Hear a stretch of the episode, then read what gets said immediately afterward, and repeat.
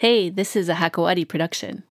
I'm really excited about today's guest. He's the founder and president of the Arab American Institute, a Washington, D.C. based organization which serves as the political and policy research arm of the Arab American community in the U.S. He's written books, he has a weekly column that's published in 12 countries, he's had his own TV show. He's one of the biggest, most powerful champions for Arab voices the West has ever had, in my opinion, and I'm so happy to have him on. He's full of wisdom, which I think is something we really need these days. Please welcome to the show Dr. James Zogby.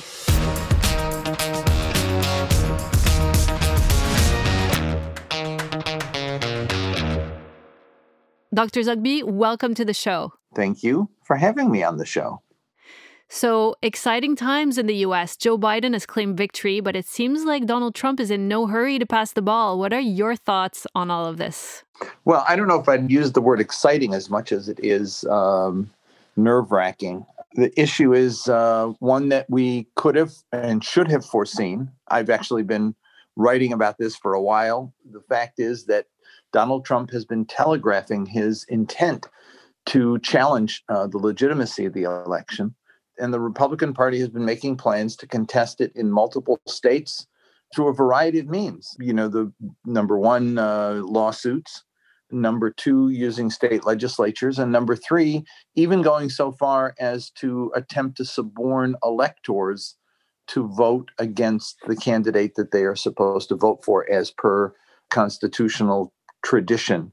So, it, it, look, Donald Trump is incapable of acknowledging that he is second best at anything. He has the biggest hands, he has the largest crowds, uh, the highest TV ratings, the tallest building in Manhattan, et cetera, et cetera.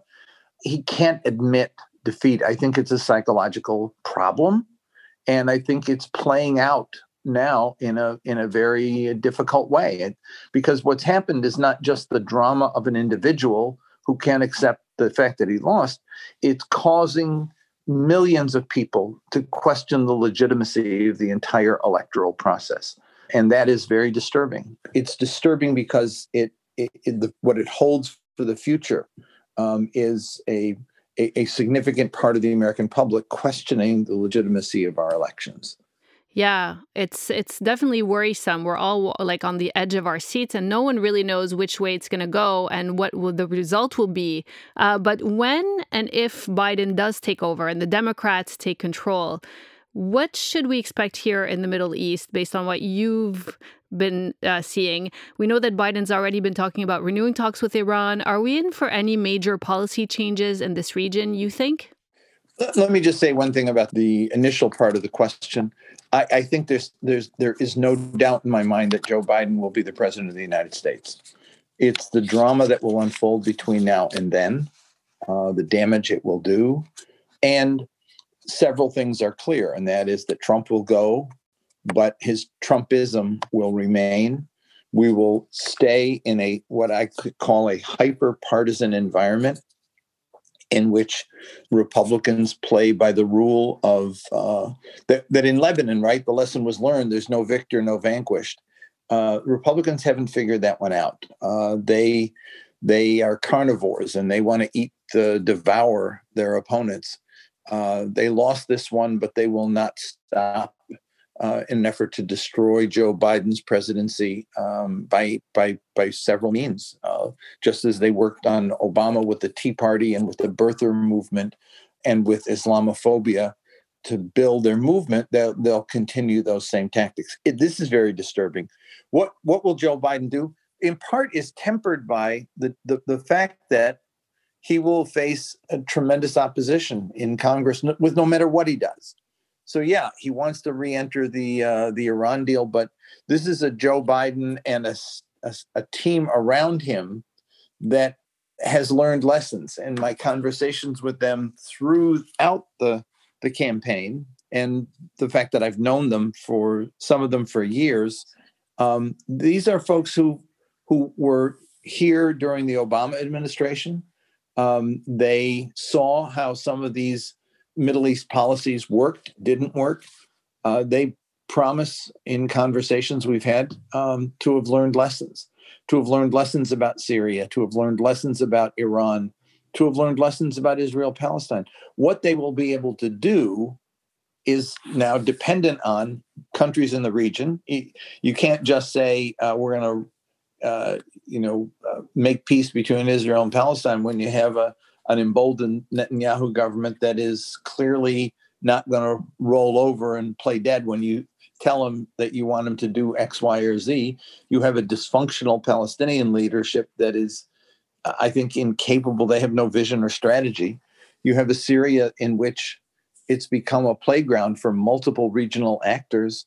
The US has lost its ability to be in the driver's seat. And since the Iraq War, the, the leadership role that the United States played prior to that, from the end of the Cold War until the, the turn of this century, is gone. I mean, Iran, Turkey, Israel, Saudi Arabia, UAE, Russia, China have become uh, fixtures in a multipolar world, and the U.S.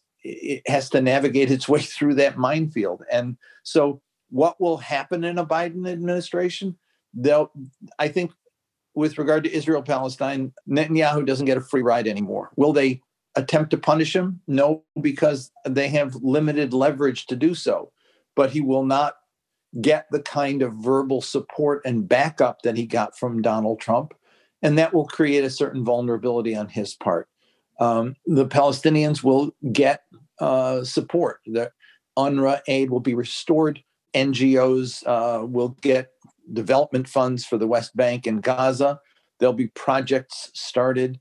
PLO office in Washington, the East East Jerusalem consulate will be reopened, but there are limits to how far that they can go.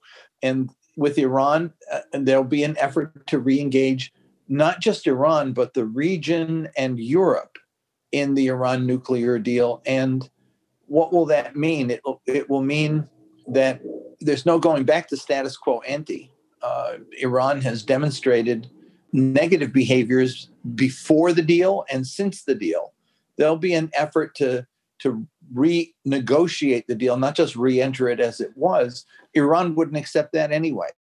But the issue of Iran's role in the region will come into question, as well as its ballistic missile program. So th- there'll be an effort to re-engage, but on different terms.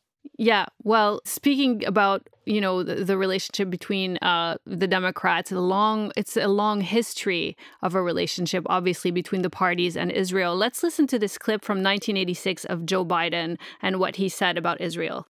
If we look at the Middle East, I think it's about time we stop those of us who support, as most of us do, Israel in this body, for apologizing for our support for Israel. There's no apology to be made. None. It is the best $3 billion investment we make.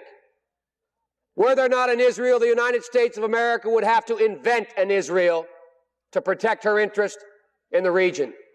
The United States would have to go out and invent an Israel.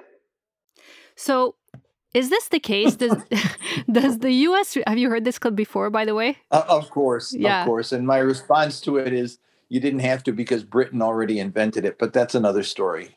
True that. True that. Yeah. So, is this the case? Does the US really need an Israel in this day and age, especially now that they're brokering all these uh, peace deals between Israel and the Arab countries? They're kind of building new bridges. Could a country like um, Saudi Arabia, for instance, eventually replace Israel as the US's best and most strategic ally, especially given how quickly the country is transforming? Look, from my perspective, there's an entire rethinking of American foreign policy that needs to take place. But given where we are, I frankly don't see that Israel plays any meaningful role in protecting U.S. interests anywhere. It doesn't. It's more of a liability than an asset. And the relationship with Israel is not based on strategy, it's based on politics. It's a function of domestic politics that has enabled Israel to become what it is, which is a regional bully, an emboldened acquisitive occupier that seeks more land and seeks to displace more Palestinians, and one of the great arms merchants in the world. I mean, using US technology and US financial assistance to build an arms trade, where sometimes we cut some countries off and Israel picks them up as clients. That's been going on since the 70s. We've neither done ourselves any favors, nor have we done Israel favors. Emboldening Israel to play the role that it plays will ultimately, I think, earn it pariah status in many parts of the world as the enabler of you know very right wing regimes. Um, and from the time it was funding uh, i mean selling arms to south africa during the apartheid period central american states after the us would cut them off for human rights violations uh, to where they are today you know in, involved in, in in conflicts around the world by selling arms to one side or another they've become a mini united states it's not that we need them it's that politics in washington dictate that we support them and we enable them and empower them to pursue the path that they're on. I think the politics in Washington is changing. And not just the the the squad, quote unquote, has doubled its size, but if you look at polling in the Democratic Party, significant groups are questioning not the existence of Israel, but questioning Israeli policies and the US policy towards Israel. Almost three quarters of Democrats have said that Israel should have its aid cut because of its human rights violations. What the supporters of Israel show is the first line, which always says, uh, Is your view of Israel favorable or unfavorable? Do you support Israel? And 60% of Americans will say they support Israel. But you ask the bottom questions going down about Israeli policy, about settlement building, about human rights violations of Palestinians, about bombing in Gaza, et cetera, you get significant negative numbers. And so, what you're seeing in Congress right now is a debate among members of Congress about how do we put controls on what Israel does? Should we be funding these behaviors? Is this is this good for us? Is it good for Israel? And I think that debate's going to continue. Joe Biden can say, I'm going to restore the bipartisan support of Israel. That you know the, the you know that that ship has sailed. There is no longer bipartisan support. There's bipartisan support among congressional leaders, but among the rank and file of Democrats, there's tremendous opposition to what Israel is doing, and that's not going to change. It's only going to grow over time. Yeah, well, the devil is in the details, as they say. Um, but to go back to, um, you know, the talks with Iran, do you think the U.S. can be friends with both Iran and the GCC countries and Saudi Arabia uh, at the same time? Because uh, Donald Trump seems, and his administration, of course, it's not him per se. Um, you know, we know there's a lot of other people who are uh, probably feel even more passionately uh, around him about the politics that they're playing with. But do you think that that the U.S. can be friends with both countries at the same time, or do they really need to pick sides, uh, which is it seems to be the, the tactic that they've been using for the last three years? A superpower doesn't doesn't have to have friends. A superpower has to figure out what its interests are and how to pursue policies that advance them we don't need to be a friend of Saudi Arabia. We don't need to be a friend of Iran. But what we need to do is figure out how to play a meaningful role in creating stability, peace, and order in the Gulf region and broadly speaking in the rest of the Middle East. And as I've looked at it, there are way too many conflicts in the in the region right now where Iran's on one side and Saudi Arabia and and its allies are on the other side. And then there's the Turkey and Qatar axis. Uh, and then there's the role of Russia, uh, etc. What you've got, in other words, is multiple conflicts involving multiple players mixed up in different combinations on, on different sides. What the region needs is not for the US to pick a side, nor does it need for the US to be friends with everybody that's contentless and hollow. What it needs is for the US to figure out with other international players how to create regional security. And frankly, I think that the OSCE uh, E model in Europe is basically the model that, that one needs to look to in the Middle East, which is how do you create a regional compact where the countries that I've mentioned are sitting around a table working out problems rather than fighting them through surrogates on battlefields. I think it can be done. It certainly stabilized Europe, East and West, for a half a century until the fall of the Soviet Union and then the emergence of of independent uh, free states in in uh, in Eastern and Central Europe. That can happen in the Middle East as well. I think there will be an evolving situation in Saudi Arabia. I think there will be an evolving situation in Iran. I think that there will be trade across the Gulf in the future between a, a, an increasingly prosperous uh, Saudi Arabia and an increasingly prosperous Iran. They have more to gain by working with each other than against each other. They don't need to be involved. Iran doesn't need to uh, to to be a threatening uh, force. Uh, and uh, in in Iraq, in Syria, using surrogates like Hezbollah in Lebanon or uh, the the Houthi movement in in Yemen, but they do it because they feel insecure. The Saudis feel insecure, and so they go at each other. Where's the adult supervision? Where's the where's the effort to bring people to the table to say, let's sort this out and solve this conflict. That is what the role of the UN should be.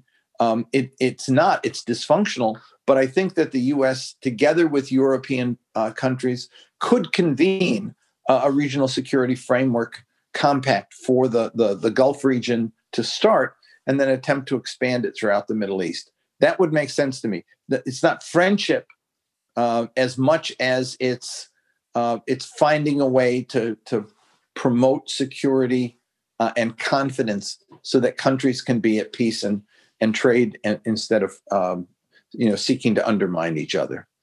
Well i think we all know that everyone wants to trade but um, after you know decades of of having this role of kind of leading a, a sense of security for the region, it seems like the, the, the Trump administration has kind of taken a step back from that and kind of uh, doesn't want to be involved in all the conflicts. They kind of want things to be uh, to step away from that role. So it will be interesting to see how Biden uh, steps back into that role and if he does.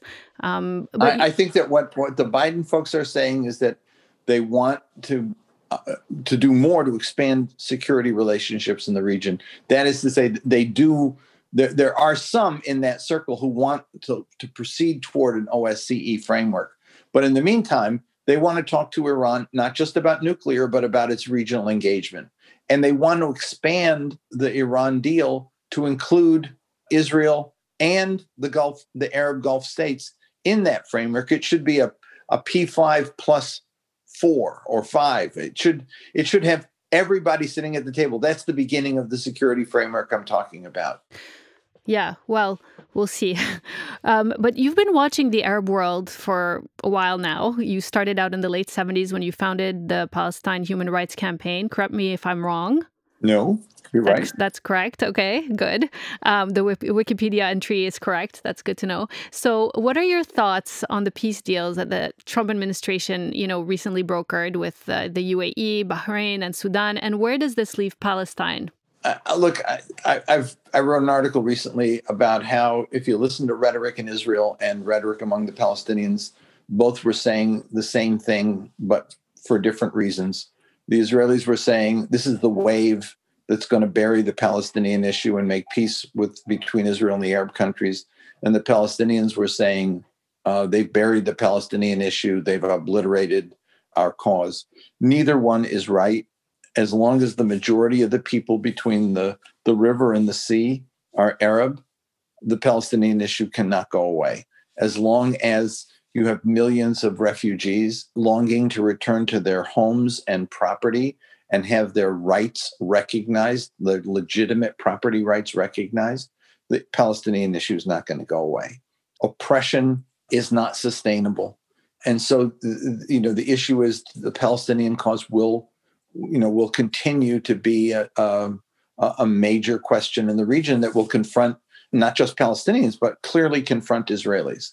Uh, it is not sustainable for them and I think that as I've as I've as I've said for a number of years now that the the ship has sailed on a two-state solution. I don't know where it would be and how you would get there.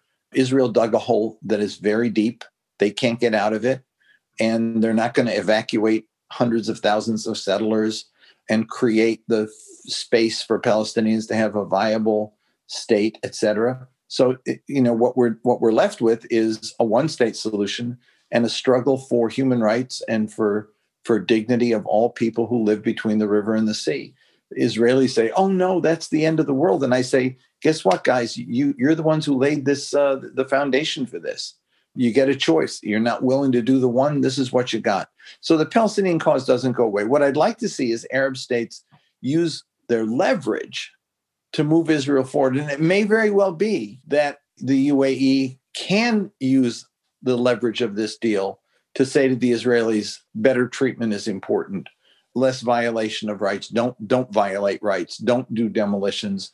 You undercut our deal with you uh, if you expand settlements. They haven't done that, but I think at some point the pressure is going to be there for them to do that.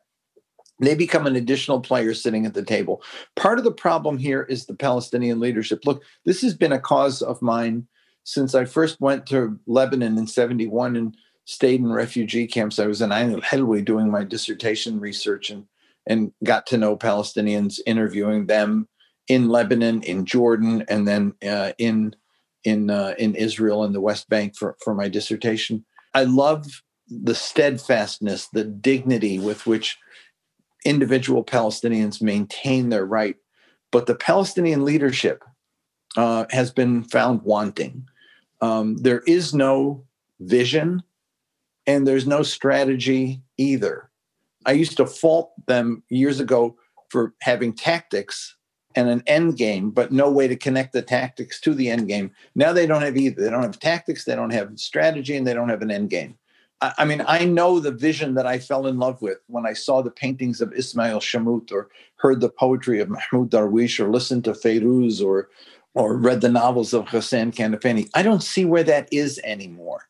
You know, instead, what we have is a is a decayed leadership that is interested more in its own survival than in promoting a, a, visionary cause. And so, in the polling that I do around the, the Middle East, what I find is that what Arabs are telling us is enough. They they don't see, and this is what we found in our 2019 poll when we said you know, do you think some Arab states will seek normalization with Israel? And 80% in most of the countries said yes.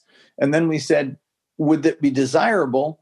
And between 50 and 70% in most of the countries also said yes. And when we then, I was so troubled by it, I repolled, came up with the same numbers. And so I then did open ended questions to say, why would you say that? And what they told me was, this isn't going anywhere. Uh, maybe if we made peace, uh, maybe if there was normalization, we'd have some leverage to help Palestinians get their rights. Maybe we'd stabilize the situation and Palestinians would find more freedom. There was always a Palestinian dimension to it, but there was a sense that this has run its course. It's not going anywhere. Something new has to happen. Is this the right path? I'm not sure. But what I do know is that we were on no path at all and nothing was happening and something you know n- needed to change and uh, uh, i'm not sure this is the right right one but what i do know is that continuing to complain about international legitimacy that nobody cares about or international law that nobody even knows what it means or you know whatever wasn't getting anywhere uh, and the two state solution mantra has become what i call the two state absolution. It's it, it, it, you know you say oh, i support a two-state solution and therefore i don't have to do anything uh, which is what europe has been doing now for decades and which is what american politicians have been doing for decades. The reality is there's a struggle for human rights human dignity equality and an end to suffering of people who don't deserve to live under the brutal regime that they're forced to live under uh, under the under israeli rule and to constantly have to be looking out over their shoulder to see if soldiers are going to invade one more time or settlers are going to demolish their orchards. That's where our focus ought to be. And um, and whether Biden does anything or not, I know that that's where the movement in the Democratic Party is in uh, among progressives in particular uh, is to move in that direction. Yeah, it's so true because that's at the end of the day the fundamental issue. We're talking about human beings and we're all in this together. And it's just simply uh, unacceptable that this go on the way it has. But um, let's talk about what's happening. Well, first of all, I just want to say you made excellent uh, points about the, the, the peace deals.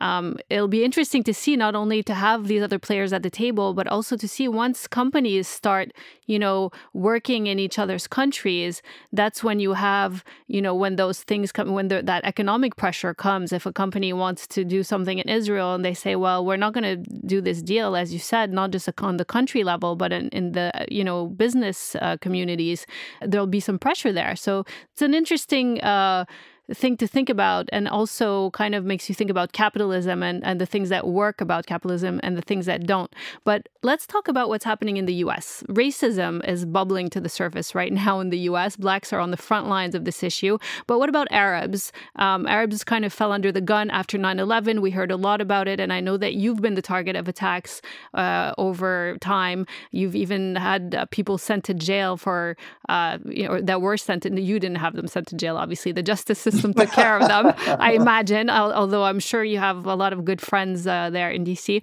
But how's the situation now, in your opinion, when it comes to the racial uh, tensions between uh, Arabs and Americans? It certainly is much better than it was back when I first started, back in the 70s, uh, when there really wasn't a problem. And I, I, I, should clarify this. I've been doing a lot of writing about this too in, in my weekly column, which I I think Lebanon is one of the few countries where the article doesn't appear, um, much to my dismay. But um, I've been writing about it because we've seen this issue evolve over time. When I started back in the 70s, the discrimination and exclusion that we faced was one, Hollywood, there was defamation in media, but it didn't translate so much down into the culture there wasn't a situation where the Arab doctor, people would say, I don't want to go to you, you're an Arab. Uh, that never happened. Uh, we weren't in the same situation ever as as blacks, for example. There wasn't racism per se. What there was was, and and this some people wax indignant when I say this, but there was pressure from the Jewish community. They didn't accept the legitimacy of our organizations. They feared us, and they saw us uh, especially after the 67 war, through the prism of the conflict. So, you know, I, I would talk about the the stare. You know, the the Arab businessman would go to the bank and sit down with uh, somebody, and they say, "Oh, that's an interesting name. Where are you from?" And he'd say, "I'm Palestinian," and he'd get the look, and the look was, "I'm Jewish. You're Palestinian," and there would either be a kind of a, an excessive um, oh, that's so interesting. Tell me about it. You know, like wanting to, uh, a sort of a faux fraternity um, a- effort at creating a faux fraternity, or there'd be a distance. We weren't treated as regular people in that context. We were seen as the other side of the conflict. And that's how I'd get introduced when I do a news show. Uh, they'd say, um, and now to present the other side. I used to think of myself as I'm the other side, whatever that is. And there was exclusion. There were politicians who gave money back. Uh, and all in every instance, it was because they were afraid of alienating the Jewish community. Well, we broke down those barriers, and that doesn't exist anymore. It started actually uh, during the Clinton years, uh, the acceptance, the work we had done with Jesse Jackson paved the ground for that. And, uh, and clearly, as we moved into the Obama world, and then in, in, in the, the, the Bernie Sanders uh, campaign, and now with Joe Biden. Look, Joe Biden issued a five page uh, platform for Arab Americans on the website, printed in English and Arabic. No presidential candidate ever did that. No presidential candidate had a special platform for Arab Americans and addressed all of the issues domestic and foreign, in the way that this campaign did. That's significant. And so we've we've made inroads and and I think we've we've solved problems. We don't have Arab Americans shunned or excluded uh, as we were back in the 70s when I'd you know bring the Palestine Human Rights Campaign to try to join the coalition for a new foreign and military policy and win the vote to be admitted but then had two Jewish groups say, if you let them in, we'll pull out. And uh, and the group then came back to us and said, it's really better if you withdraw your application because we don't want to alienate them. I mean, that was the kind of stuff that used to happen. It doesn't happen anymore.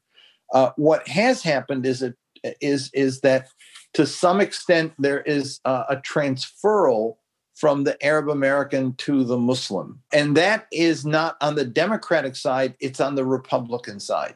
So whereas Democrats and Republicans both shunned Arabs, both don't shun Arabs, but now the Republican side does this with with Muslims. They'll have their pet Muslims, you know, that they'll trot around and say, "This is our guy," but they have used bigotry toward Islam and Muslims as a as a campaign tool, and that's only been going on since 2010. It actually didn't begin in a serious way after after 9/11. Uh, the first time it got used politically was in 2010. The anti Arab stuff had been being used by Republicans against Democrats going back to, oh God, in the 70s. I remember candidates, you know, fundraiser in the Arab community for a candidate and the the Republican opponent saying he took money from from the Arabs and they would actually go get the the the you know the list of who the donors were. And in some cases it was members of his own family. It was a lebanese guy and his own family had given him a lot of money. And they pulled out all the names and said look at all the the the arabs who are supporting him. Uh, what's his game? What what is he an american or not? And that kind of stuff doesn't happen anymore. Thank goodness it doesn't happen anymore. But the sort of the image of the threat of muslims uh, does happen but it only happens now uh, used on the Republican side. It, it's a it's a tool they use in in different ways, uh, both the violence, terrorism, but also the subverting of American culture. Not unlike the way the French, you know, Le Pen uses it to the Muslims are going to take over uh, America and change our culture. Uh, Newt Gingrich was one of the main architects back in 2010, and and there are some who still use it now. Yeah, well, this uh, seems to be a real problem in Europe now, for sure. I think uh, uh, um, uh, it's interesting to see how how it's evolved in the U.S., and I'm sure that the work you do has something to do with it, uh, at least to some degree. But why is this so important to you? Why do you do what you do? It's a big question, I know, but it's important couple reasons. One is uh, I started in politics on the left with anti-war activity and civil rights when I became aware of the Palestinian issue, was actually my Irish wife who challenged me. Why aren't you doing something about this issue? Um, I got involved in it, and all of a sudden, I found, you know, the the chill. It was like I'd be at a a student organizing meeting uh, against the war, and somebody'd say, "Why why is the Arab guy here? Why are you letting the Arab guy speak? And it was coming from Jewish students who were, again, it was this was the post 67 war, and I was the threat. Even though I hadn't done anything on Palestinian stuff or wasn't there to do Palestinian stuff, I was there to speak against the war in Vietnam.